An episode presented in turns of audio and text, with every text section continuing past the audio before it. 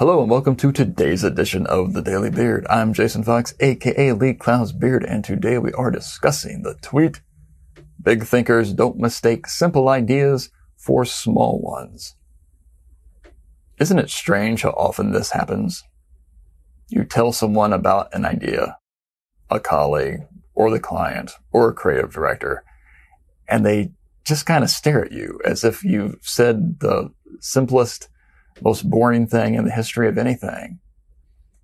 And they say, well, that doesn't seem like a big idea. And you think, who, who are you?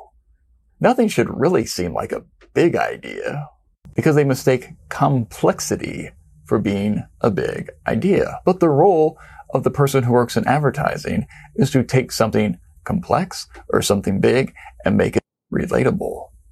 And anything relatable tends to seem simple.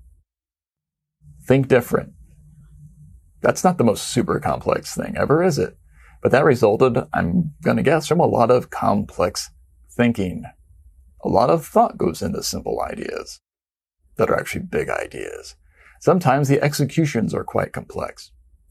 Bitcoin is not a really complex idea. It is currency that is detached from a central bank backed by a government. That's the idea. The execution, you got me. I mean, I've got some, not, you know, like point zero zero zero zero zero zero zero zero zero zero zero one Bitcoin and Ether. But yeah, I'm not, I'm not doing so hot with the $60,000 price of Bitcoin at the moment. Such is life. Don't confuse something that sounds simple with something that is small. Take 10 seconds and extrapolate on it.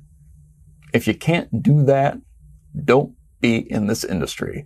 Don't be in a position of power. Don't be a creative director. Don't be someone who gets to decide what goes, goes forward.